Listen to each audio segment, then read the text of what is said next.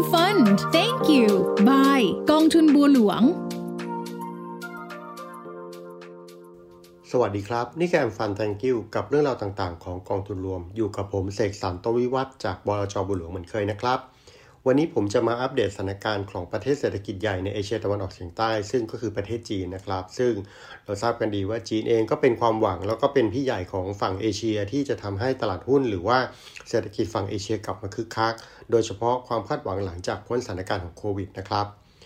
ปกติแล้วเนี่ยเมื่อพ้นช่วงกลางปีเข้าสู่ไตรมาสที่3เนี่ยตลาดหุ้น หรือว่าเศรษฐกิจภาพรวมๆเนี่ยก็จะนิ่งๆ ซึมๆนะครับ เว้นแต่ว่าปีนั้นจะมีปัจจัยอะไรที่เป็นปัจจัยเฉพาะ แต่ว่า seasonal ของไตรมาสที่3เนี่ยก็ไม่ใช่ seasonal ที่ดีเท่าไหร่ของตลาดหุ้นโดยภาพรวมอยู่แล้ว วันนี้เนี่ยเราจะมาดูว่าแล้วประเทศจีนเองเนี่ยปัจจุบันสถานการณ์เป็นอย่างไรบ้างนะครับ ย้อนกลับไปเราจะพบว่าจีนเนี่ยเป็นความหวังหลังการเปิดประเทศเมื่อต้นปีนะครับ แล้วก็คาดว่านักท่องเที่ยวจีนที่จะเดินทางออกนอกประเทศเนี่ยจะทำให้เศรษฐกิจโลกโดยเฉพาะฝั่งเอเชียอาจจะลามไปถึง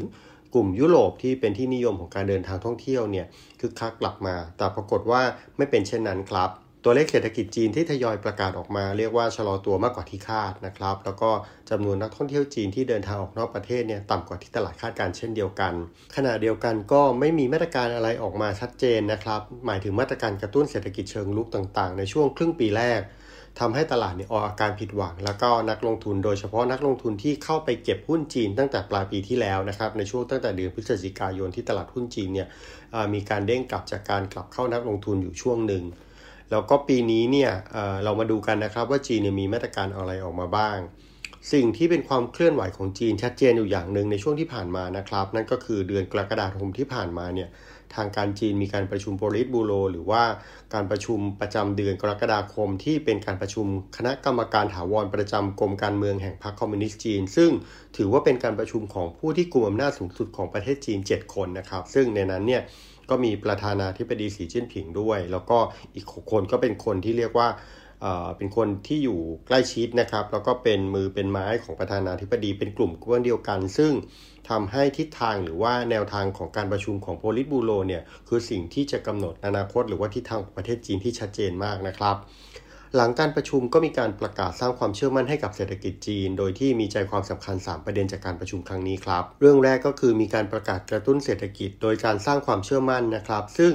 ทางการจีนเนี่ยเน้นย้ำถึงคำว่าสร้างความเชื่อมั่นอยู่หลายครั้งในการประชุมครั้งนี้นะครับ ในเนื้อหาการประชุมเนี่ยทางการจีนมองว่าความเชื่อมั่นคือพื้นฐานของการฟื้นตัวทางเศรษฐกิจอย่างมั่นคง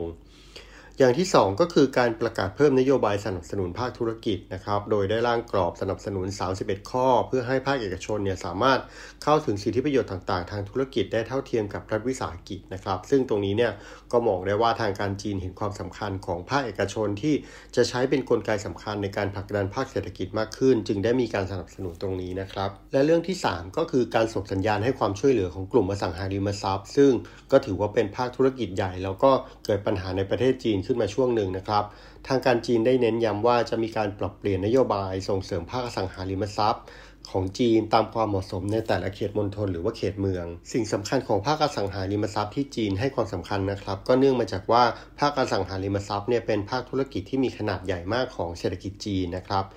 แล้วก็ที่ผ่านมาหลังการเปิดเมือง หรือว่าหลังสถานการณ์โควิดเนี่ยกลับมียอดซื้อบ้านขายอยอดขายบ้านใหม่ลดลงอย่างมาก รวมทั้งความต้องการซื้อบ้านก็ลดลงด้วย ส่วนหนึ่งก็เป็นเพราะว่าคนวัยทำงานวัยหนุ่มสาวจำนวนมากยังตกงานอยู่นะครับแล้วพอประกาศมาตรการออกมาเนี่ยเเรามาฟังหรือว่าเรามาดูมุมมองของนักลงทุนนะครับ ว่านักลงทุนมองสิ่งที่ประกาศออกมาเมื่อเดือนกรกฎาคมที่ผ่านมาอย่างไรกันบ้าง ก็มองว่าทั้งสิ่งที่ประกาศมานะครับ ก็มีทั้งที่เป็นเรื่องดีแล้วก็เรื่องที่ยังไม่ค่อยดีเท่าไหร่ เรามาดูเรื่องที่มองว่าเป็นเรื่องดีก่อนแล้วกันนะครับคือนักลงทุนก็มองว่าจีนน่ะได้เล็งเห็นความสำคัญของการส่งออกนโยบายเพื่อกระตุ้นด้าน supply บ้างแล้ว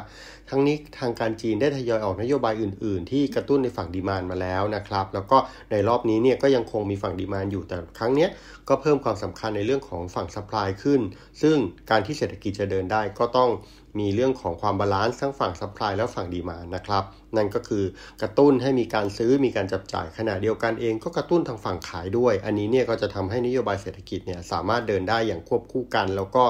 น่าจะเป็นผลดีกับประเทศจีนโดยรวม นโยบายต่างๆ ก็เช่น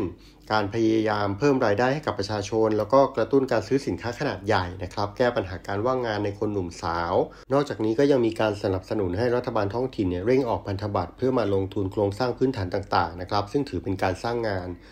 ต้องบอกว่าก่อนหน้านี้ทางการจีนเองเนี่ยก็ระมัดระวังเรื่องที่จะให้รัฐบาลท้องถิ่นเนี่ยมีการออกพันธบัตรหรือว่ากู้เพิ่มนะครับ ในการลงทุนหรือการทำอะไรต่างๆ แต่ว่าครั้งนี้เนี่ยคงเห็นความสำคัญ แล้วก็สนับสนุนให้มีการกู้เพิ่มได้ โดยการออกพันธบัตรเพื่อมาลงทุนในโครงสร้างพื้นฐานต่างๆนะครับ เป็นการสร้างงานให้กับประชาชนจีน ซึ่งก็ยังมีปัญหาการว่างงานอยู่ในส่วนหนึ่งขณะที่ฝ้ากอสังหาริมทรัพย์เองนะครับ ก็มีการลงรายละเอียดอย่างเช่น มีการออกมาตรการเอื้อต่อการซื้อบ้าน แล้วก็ การดูแลความเสี่ยงเรื่องของการชำระหนี้ของเจ้าของโครงการอสังหาริมทรัพย์ ขณะเดียวกันก็ออกมาตรการที่เอื้อต่อการซื้อบ้านให้ง่ายขึ้นด้วย ส่วนที่มองว่ายังเป็นสิ่งที่ไม่ดีหรือว่าสร้างความผิดหวังให้กับนักลงทุนจากมาตรการที่ประกาศออกมาครั้งนี้นะครับ ก็มีบางส่วนมองว่าการประกาศนโยบายดังกล่าวเนี่ยยังเป็นนโยบายที่แก้ไขในเชิงโครงสร้าง แต่ยังไม่เห็นนโยบายกระตุ้นเศรษฐกิจที่มาพร้อมกับเม็ดเงินในปริมาณมาก ๆ หรือว่ากรอบเวลาที่ชัดเจนนะครับ พูดง่ายๆ ก็คือยังมองว่าหลาย ๆ อย่างเนี่ยยังเป็นเชิงนโยบายไม่ได้เป็นรูปธรรมที่จับต้องหรือว่าเห็นได้ชัดๆว่าจะดียังไงดีต่อดอกดีต่อใครดีเมื่อไหร่นะครับ ซึ่งอันนี้เนี่ยก็ยังเป็นที่เรียกว่าไม่ค่อยชอบใจของนักลงทุนที่ยังมองไม่เห็นตัวเลขนะครับ ซึ่งอันนี้เนี่ยก็ต้องขึ้นอยู่กับว่ามาตรการที่จะมาต่อเนื่องเนี่ยเป็นอย่างไร ตรงนี้เนี่ยก็ต้องถือว่าเราต้องรอดูมาตรการที่จะมีออกมาต่อไปนะครับ เพราะว่าคณะกรรมการโพลิตบูโรเนี่ยได้เรียนแล้วว่าเป็นคณะกรรมการใหญ่ที่ปกครองจีนในเชิงนโยบาย ซึ่งผมก็เชื่อว่าน่าจะมีมาตรการต่างๆ ที่เป็นอยู่ในรายละเอียดเนี่ยออกมานะครับ ซึ่งการออกมาเนี่ยจะออกมาในภาพของค่อยแถลงขนาดใหญ่ หรือว่าการออกมาในเชิงของ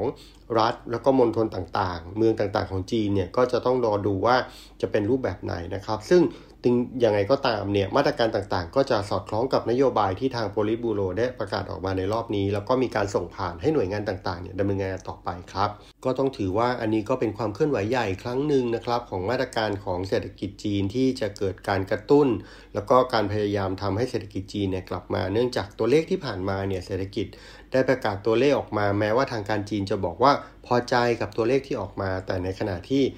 มุมมองของนักลงทุนแล้วก็ผู้ลงทุนต่างๆ ยังมองว่าจีนเนี่ยควรจะทำได้ดีกว่านี้ครับ และนี่ก็คือเรื่องราวอัปเดตของประเทศจีนในวันนี้สำหรับวันนี้ขอลาไปก่อน สวัสดีครับ